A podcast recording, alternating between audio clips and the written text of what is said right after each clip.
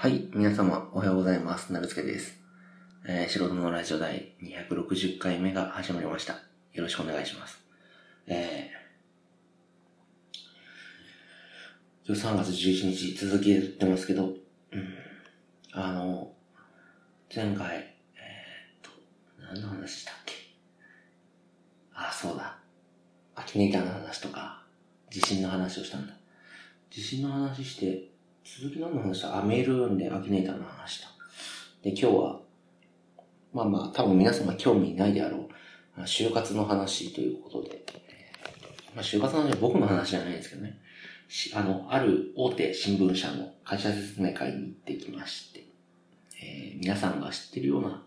新聞社でございます。あんまり、えっ、ー、と、批判とっていうのかな、なんか、あんまり良くない内容も含んでるし、僕は就活生であるので、えー、め、なんていうのかな、どこ社ですとは言わないですけど、えー、皆さんご存知の、超右新聞社です。大手、大手右、大手超右新聞社です。大手超右新聞社。えっと、すごい、なんか面白い、面白い喋りでしょうかな。えっ、と、大手新聞社5つあります。大手新聞社5つあります。僕が一番好きなのは、えー、僕は左とは思ってるんですけどね。あんまりそんな左とは思ってないんですけど。まあ、人から言わせれば超左新聞社。これ僕好き。で、次。ちょっと左新聞社。うん、ちょっと左新聞社。この二つはそうだな。原発反対かな。で、安倍政権にも、えー、批判的ですかね。次、ちょっと右新聞社。ちょっと右新聞社。えー、ちょっと右新聞社。あれですね。えー、大きい球団を抱えているような、ちょっと右新聞社です。で、最後僕が今日言った、えー、超右新聞社。超右新聞社です。で、五つ目が、えー、っと、まあ、経済オタク、経済オタクっていう、経済オタク新聞っていう、まあまあ、そんな感じですけど、僕が今日言った超右新聞社、えー、の話、あの、会社説明会なんですまあ、記者、記者ですね。記者を志す、記者部門の話で。で、まあまあ、編集局長の話聞いたり、えー、先輩の、6年目ぐらいの、まあまあ、まだ、まだまだ、本人曰くまだまだ、えー、っと、一人前ではない、まあ記者。まあ一応、地方支局から社会部に移られたっておっしゃってましたけど、えー、社会部っていうのは、あれですね、殺人事件とか、そういう、えー、っと、事件とか事故とかを扱う部署です。そこに、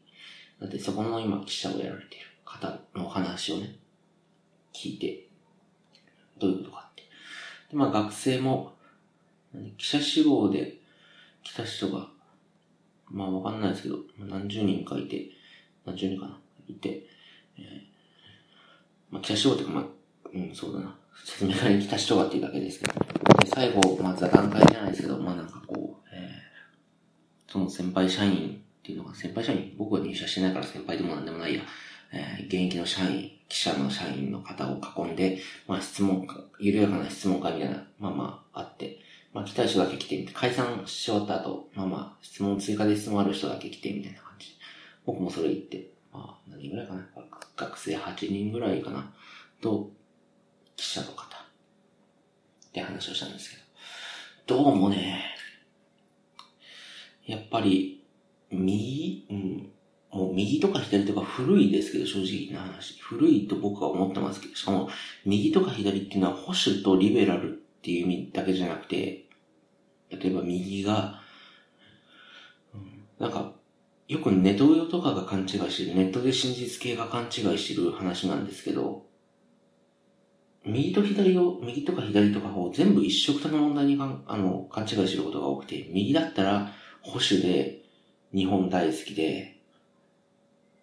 安倍政権が好きで、とか、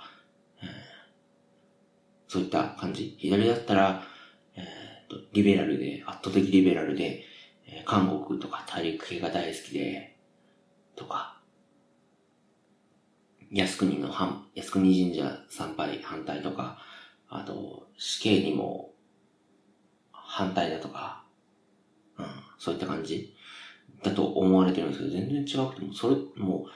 う、なんていうのかな、保守だからこうとか、リベラルだからこうっていう考えはもう、多分このポッドキャストをこんな好き好んで聞いてくださってる方からすれば当たり前のようにね、そりゃそうだって思われるかもしれないんですけど、あの、全然もうそれ関係なくて、ただ、僕がずっと治ってるのは僕は左なんです。僕は完全左です。もう保守ではない。もう新しいことどんどんやりたい。僕が左って言った時左、僕自身のことを左っていう時はもう、えっ、ー、と、新しいことどんどんやりたいっていう意味だけです。まあ別に韓国が好きとかそういったことではない。うん。えっ、ー、と、あと、靖国参拝に反対だとか、そういったことではない。僕の考え、うん、なんか、なんか勘違いされるんだよな。僕、朝日新聞って言っちゃったよ。朝日新聞が好きですとか言うとね、なんかこう、やばいやつだみたいな思われますけど、僕は全然そんなことは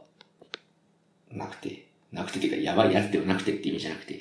なんかこう、すべて朝日新聞の論調に賛成で、変更報道にも賛成だと思われてる、あの、思われることがあるんですけど、全然そんなことはなくて、ただ朝日のなんかこう、あの、なんていうのかな。うん。論調っていうか、流れみたいなものが好きなだけで、朝日の記事とか、なんかな、その一軸全部好きなわけではないです、もちろん。うん、で、そんな、左派な僕が今日右の説明会に行ったっていうことですっごい生きづらさを感じましたね。なんかね。うん。うん。あと、なんか、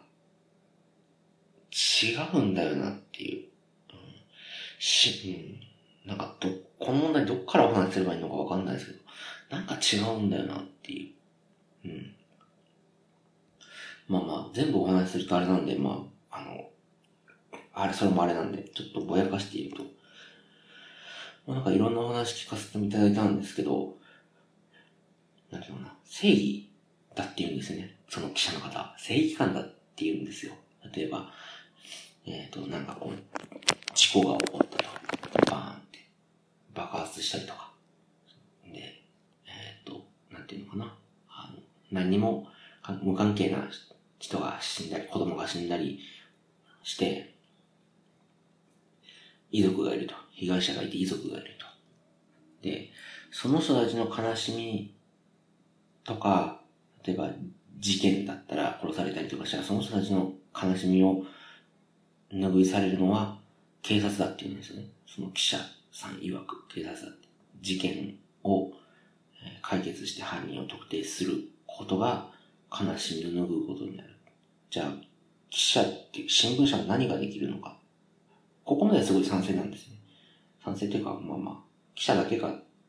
えー、警察だけかっていうのも、まあ、あれですけど、ここから先はちょっと賛成で、新聞社っていうのは、もう、もちろん事実を報道するっていうのは、なんていうのかな、根元にあるんですけど、根元にあるんだけど、えっ、ー、と、それだけじゃなくて、例えば、感情に訴えるとか、感情的な、なんていうのかな。それは気に食わないから叩くとかそういったことじゃなくて、うんと、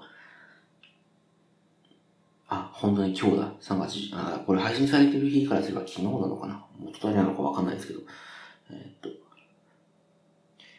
地震ね、東日本大震災があって、その記事が多分長官の一面に出るだろうと思います。で、遺族の悲しみみたいな。まだ復興は遠いかみたいな。で、多分1エピソードぐらい、その、えっ、と、被災者の方のエピソードが来て、えっ、と、息子を亡くしたとか、娘を亡くしたみたいな話が出てると思うんですけど、でもそれは言ってしまえば、言ってしまえばって、もうほほぼ、これは僕の意見じゃなくて極論ですよ。えっ、と、事実だけを報道するっていう新聞社であれば、その、何年前に起こった事件の記事っていうのは必要ないじゃないですか。載せても一面じゃなくてもいいわけで。でも、それをなんていうのかな。新しい情報はないにせよ書き続ける、記念、えっ、と、なんていうのかな。その日あった日ごとに、例えば3月11日ごとに書き続けるっていう。で、それで、えっと、被災者以外の人も思い出してもらう。で、意識してもらうっていうのも新聞社の大きな使命。だから事実だけを報道する。事実を報道するっていうのはまあ前提条件として、事実以外を報道するっていうのも、なんていうかな。うんと、新聞社の仕事だって言われて。まあ、これもまあなんか納得して、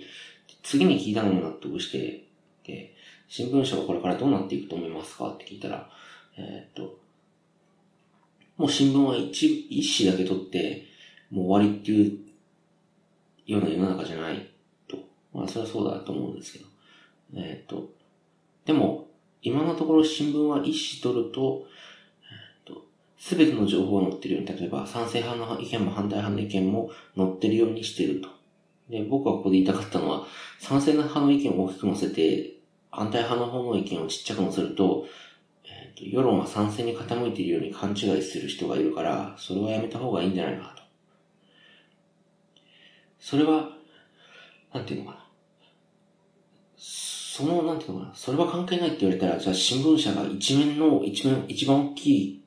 ところで出してる記事は、一番大きくない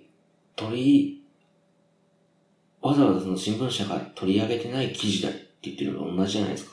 記事の大きさは関係ないよっていうふうの言ってしまえば、それは一面のトップにある記事と、えっ、ー、と、なんか4面5面、総合欄4面5面にあるちっちゃい記事とか、まあもちろんその記事が国際問題に発展していく可能性も大いにありますけど、うん、例えば、そうだな。うん、その何面、4面とかのちっちゃい記事と1面の大きい記事は、もちろん1面の大きい記事はその新聞社がえっと、フィーチャーしたいから、フィーチャーしたいから載せてるんじゃないですか。それも意味ないことになるんじゃないかと思ったんですけど、まあそんな意地悪なことは聞かないでおこうと。でもあの、一応、この右、右新聞さん記者の言うことであれば、なんていうのかな。えー、意思取れば賛成派の意見も、あの、反対派の意見も取り入れられるようになってると。うん、まあそうなのかなとか思ったり。で、次に、正義のことについてお聞きしまして、で、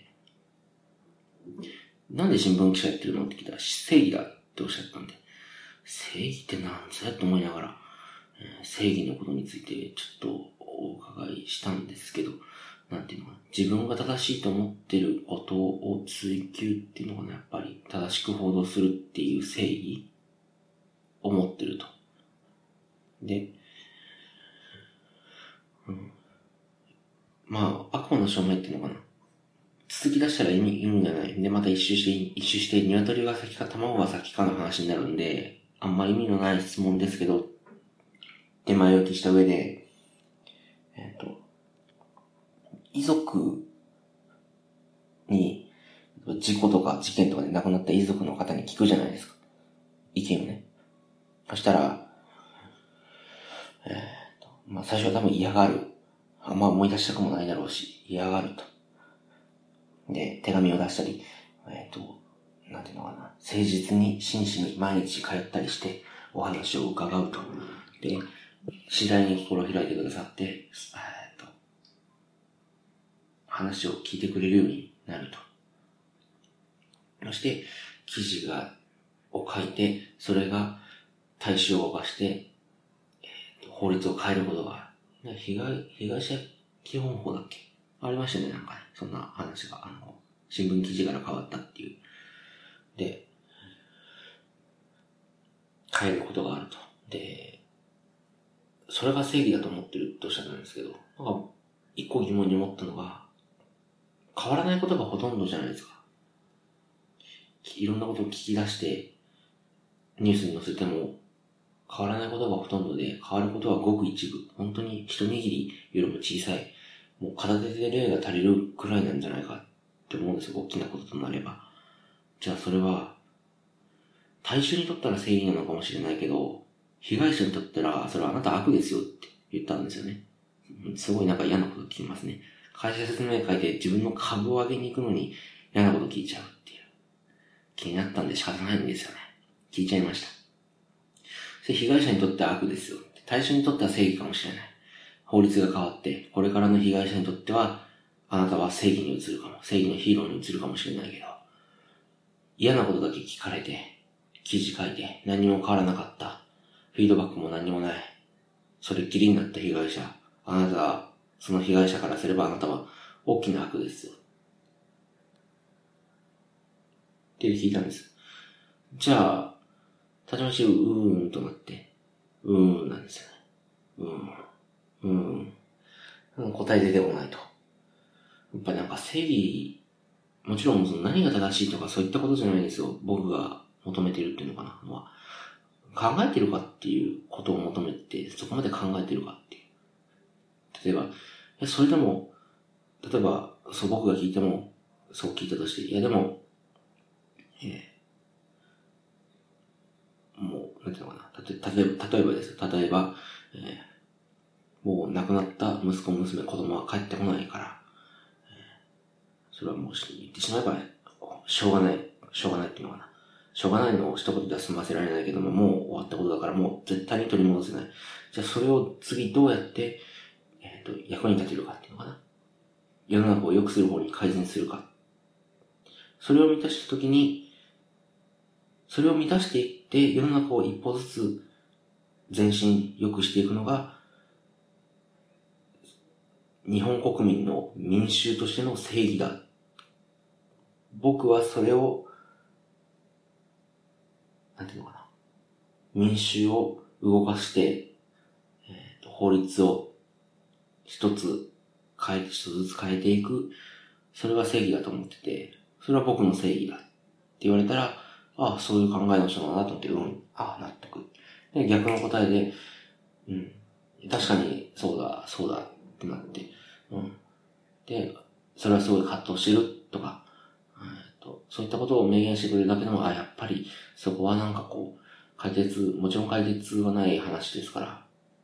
どっちにしたって間違って、どっちにしたって合ってる話ですから、あの、あ、そう考えてるんだって言って。でもそこで迷うのはなんかやっぱり、考え、日頃考えてないからなんじゃないかなって思ったりとか、うん、して、そうですね。そんな感じ。あとは、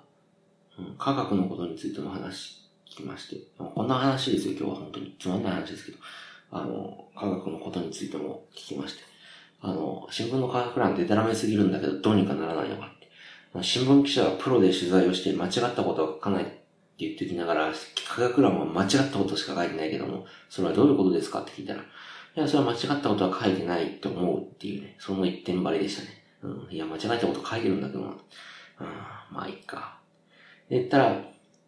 あの、私は自分の正義感とか物差しで測って間違えたことは書いてないって。ああ、そういうことなんだって。この答えは割と、なんていうのかな。あの、それは合ってる間違ってるとかではなくて、あ、そう、あ、そういう考えなんだって。あ明言できただけ、すごい、すごいなってかまあ、求められてるもの、僕が求めたものには、なんていうかな、あれしたなっていう感じでしたかね。で、最後、変更について、もう、重い話題ばっかりですけどね。多分、引いてたと思いますよ。会社説明会で、記者志望のやつがこんなに失礼なことを聞くなんてっていうね、話じゃないですか。変更報道について。え新聞社にとって論調いろいろありますけど、あの、なんていうのかな。えー、新聞社は民間企業ですから、あの、なんていうのかな。その論調についてどう思うか、一個人の意見から、えー、っと、例えば、右新聞であれば、割とそういう論調の記事が大きく載って、そうじゃない左的な論調の記事は小さく出るけども、それは記者が、記者から記事を絞っているのか、それとも記者はいろんな人がいるのに、多様性を持った人がいるのに、上が絞ってるのがどっちなんですかって聞いたら、記者はいろんな人がいるけども、上が絞ってるんじゃないかと。そういう話で。でも割と、うちの新聞は、どんなことを書いても載ると思いますって言われて、まあそうなのかなとか。あと、新聞各社が、えっ、ー、と、そういう論調、左とか右とか、これ派とかあれ派とか、安倍政権派とか、反安倍派とか、そういった論調を持ってることにどう思いますかって言ったら、ああ、それはもちろん全然いいと思うと。うん、それいいと思うと。だからなんか納得できないのが、なんていうのかな。公平にしようって考えてるのに、なんていうのかな。新聞は公平にしようって、リベラルも保守も全部平等に載せようって思ってるのにもかかわらず、今我が社の新聞は、えっ、ー、と、保守の意見が大々的に載ってて、リベラルの意見はちっちゃく載ってるし、各社の新聞が色を持つ、論調を持つっていうのはいいことだと思ってるって言ったんですよ。全然矛盾してるじゃないですか。そして、なんかそのおかしいなと思って。じゃあ、その資本主義の観点とか、例えば、記者クラブとか、そういったものがあって、100%バランスの取れた新聞社、本当に中道ポン通っている、右でも左でもない新聞、メディアを目指すっていうのは100%不可能だっていうことを分かっておられるのに、なんで、そういったことを目指して、えっ、ー、と、新聞は、そういう、なんていうのか、真ん中に立つことを、を目指してるのかって聞いた時にもまたうんだったんですよね。なんか、それはどうなのかなって。うん。やっぱりそれは会社員だからあんまり言えないのかなとか思ったり、新聞記者って言って、そう記事を作ってる人で、新聞を作ってる人でもありますけど、まあ、言ってしまえば一、あの、一会社員なんで、あんまり言えないのかなとか思ったりとか。うん。うん。いいと思いますけどね。まあ、そんな、よっぽど寄ってたらあれですけど、うん。あと、うちはなんかこう、うん、なんか、なんていうのかな。なんかいろいろ納得、なんか、やっぱり僕が左派、左新聞が好きだから、なのかわかんないですけど、なんかいろいろ納得で、納得できないっていうか、間違ってるんじゃなくてなんか、ああ肌感覚に合わないなと思ったのは、例えば、えっ、と、うちの新聞社では、えっ、と、無理難題は言わないと。無理難題なことは言わない。例えば、えっ、と、政権を批判したとしても、えー、代替案を提示する。それでこその責任だって言うんですけど、僕その責任ないと思ってるんですよね、正直な話。で、新聞っていうのは問題提起が一番だと思うんですよ。正しく使えた問題提起が一番重要なことだと思ってて、例えば、うんと、まあ、科学の話が分かりやすいから科学の話にしますけど、例えば、えっ、ー、と、オートファジーの研究でね、と、大隅先生が、東工大の大隅先生がノーベル医学生理学賞2016年受賞されましたけども、えっ、ー、と、オートファジーはどういうことで、えっ、と、こういう働きがあって、こういう役に立ちます。大隅先生のお人柄はこんな感じです。って書くのもいいけども、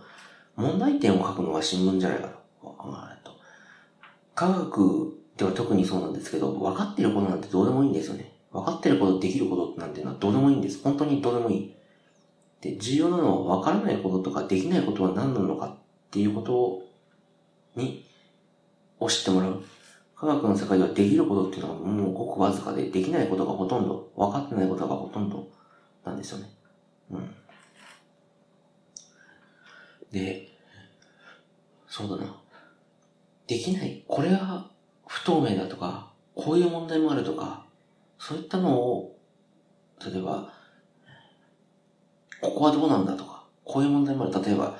えー、オートファジーの問題だったら、本当記者会見でおっしゃられたんですよね。まあ、載せてる新聞、ちっちゃく載せてる新聞もありましたけど、そんな大々的には載ってない。でもそこが一番重要なんですけどね。あの、大隅先生が日本の研究部、研究活動、研究分野はすごくお金の面がこうで、えっ、と、国からの補助金がこうで、お金にすごい厳しくて、えっ、と、学生の数が減って、予算が削られて、アメリカと比べて大々的な研究ができなくて、とか、アメリカだったら、大資本がお金を出してくれるけど、日本じゃそうじゃなくて、とか、いろんな問題点を話されたんですよ、大隅先生。でもそれを記事にし、大きく問題提起として記事にしてる新聞社っていうのは少なくて、本当に少なくて、それが一番重要じゃないですか。なんていうのかな。僕、新聞の役割ってなんかこう、求められていることをそのまま書くことじゃないと思うんですよね。例えば、こういうことが知りたいからって言って、こういうことを書くっていうだけじゃなくて、新聞社に求められていることっていうのは、まあ、嘘つけとか、そんなの不可能だよってアマンさんに言われるかもしれないんですけど、僕は新聞記者志望なんで一応言っときます。あの、そうじゃなくて、なんていうのかな、求められてないことでも、社会を良くするとか、倫理観を深めるとか、そういったモラルを高めるとか、そういったことのために、えっ、と、読者に問題提起をするっていうのが、新聞社の役目だ。だから、思って言ってしまえば、思ってもいなかった問題点を、に気づかせるっていうのが、新聞社の大きな役割だと思う。例えば、東工大ぐらい大きな大学になって有名、日本の中でも一流大学ですよ。一流大学になって、そこのノーベル賞を取るようなすごい立派な研究されてる教授だったら研究資金潤沢にあるんだろうと思いきや、意外となかったりとか。うん。あとは、みんな応用研究のことばっかり言うけど、基礎研究が成り立たなかったら応用研究ってないよって。みんな金になるような研究ばっかりするけど、金になる研究は私たちがしてるような基礎研究。しかも基礎研究も応用研究を狙ってるんじゃなくて、えー、ただ、興味のある人っていうのが、まあ、点を打ってね、点を打って、意味のないような点を打って、それがいつしか線になって、で、その線がどんどん繋がって、ちょっとした絵になって、あ、これ金になるんじゃないかって言って応用研究になって、企業が投資して製品にする。だから、点、科学っていうのは点を打つところまでなんですよ。点を打って、まあ言ってしまえば繋げるところまで。それを絵として見て、その絵を、なんていうのかな、コピーしてみんなに売るっていうところはエンジニアの仕事で言ったら、えっ、ー、と、なんていうのかな、工学ですよね、工学。工学ってあの、光の学問じゃなくて、あの、えっ、ー、と、テクノロジーの方の工学ですよ。工学部とか、ロボットとかの工学です、工学です。それは資本がやることです。会社とか、資本主義の会社とかがやることで、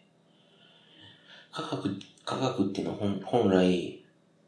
なんか名言があります、名言がありますけど、ってかもう、これ僕が言った名言ですけど、金にならない研究っていうのは国がやるべきなんですよね。国が金を出して金にならない研究役に立たない、一見役に立たないような研究っていうのは、国が大金はたいて大学に金、国立大学に金ばらまいて、そこで、えっ、ー、と、なんか変、変、変人ですよ。教授とか変人が一生懸命研究して、あ、わかったわかったって。それで、わかっ、一歩を踏み出せたことで教授の欲は満たされる。で、それが点になって、その点がいつしか線になる。役に立たない研究っていうのは国がやるべきだ。でも役に立つような応用研究っていうのは、もう金になるって分かっているような研究は国が手を出さないで、興味のある資本家が金を出してやればいい。例えばロックフェラーとか。ロックフェラー大学ありますよね。ロックフェラー大学。えー、僕はすごいと思いますよ。ロックフェラーについては賛否いろいろありますけど。うん、そうだな。だから金、なんていうかな、役に立たない研究は国がやって、役に立つ金になる研究は企業がやるべきだと思う。その通り。だと僕は思いますけど。ちょっと話が逸れちゃった。で、そういうなんか、基礎研究がないと応用研究がならないよとか、新聞は応用研究のことばっかり書くけども、本当に知ってほしいことっていうのは、基礎研究が、なら、なんていうのかな、積み重ならないと応用研究にならないことだっていうのを分かってもらわないから、今はなんか、えっ、ー、と、研究費削れとか、国の研究費削れとか、国から出してる国立大学の研究費削れとか言われてますけど、それ削っちゃったら君らの医療の礎になってる基礎研究進まないから、がんはいつまでだっても治らないよっていう話なんですよね。でもそれを理解しない人が少なすぎる。少ない理由っていうのは、単純な理解で新聞とかが報道しないからだったと思うんですよね。うん、だから、そういうことを報道しないその問題提起が抜けてるっていうのは大きな問題だよっていうのを、その、今日のね、急に話戻りましたけど、説明会で言ったら、それもなんかこう、やっぱ応用研究ばっかり出すのは、えっ、ー、と、読者の皆様に理解してもらうためっていうんですけど、それはなんかどうなのかなとか。僕は、なんていうのかな。アマンさんから言わせ、アマンさんから言わせればって、アマンすごい嫌なやつみたいですけど、そうじゃなくて、アマンさんから言わせれば、新聞社もたかが資本主義の会社だから、一番は儲けだ。購読がないと食べていけないからっていうのもあると思うんですけど、僕は、なんていうのかな。ちっちゃい、例えば、月刊誌とか、同人活動みたいなことをしているところだったら別として、新聞社とかテレビっていうのは、もう、その、企業として資本主義社会の一員としてではなくて、そういう、やっぱり報道できないことはあると思うんですけど、そういうことじゃなくて、例えば問題提起だったりとか、そういったことを文化のためにね、力を使うべきだし、もう、大手新聞社、全国紙とか、フジテレビとか、日テレとか、TBS とか、読売テレビとか、そういった大きいテレビ局っっていうのは、もうそっち側に力を出す。もうそ、だって言ってしまえばテレビと新聞っていうのは今まで文化を大きく作ってきたわけですから、それの面倒を見るのが筋っていうか、倫理というか、それこそが正義なんじゃないのかって思うんですけど、なんか難しいのかなとか、なんか本当にそれが僕新聞社の中で最も気に食わないこと。うん。まあ、こんなこと面接ではあんまり言えない、言った方がいいのかなとか。やっと面接官も人事部の人で、資本主義で、えー、金になる人を欲しがってますから、こんなこと言うと、うん、あれなのかもしれないですけど、でも、本当に記者として、えー、正義を貫くのであれば、そういう問題提起とか、そういったことに立ち向かうのが本当の正義じゃないかなと僕は思うんですけどね。なんかその記者、記者自体がもう成り立ってないとかそういった話はもうなしにして、うん。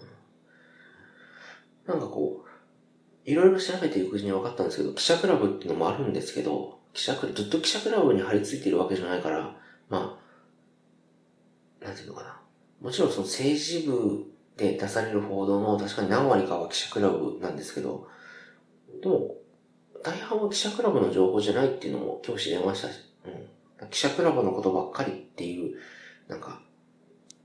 なんていうのかな。世論は納得ができる、納得、言ってることはもちろん全然わかるし、僕も成り立てのこと、成り立て、記者になりたての頃そうじゃないかなと思ったけど、おっしゃられてました。でも、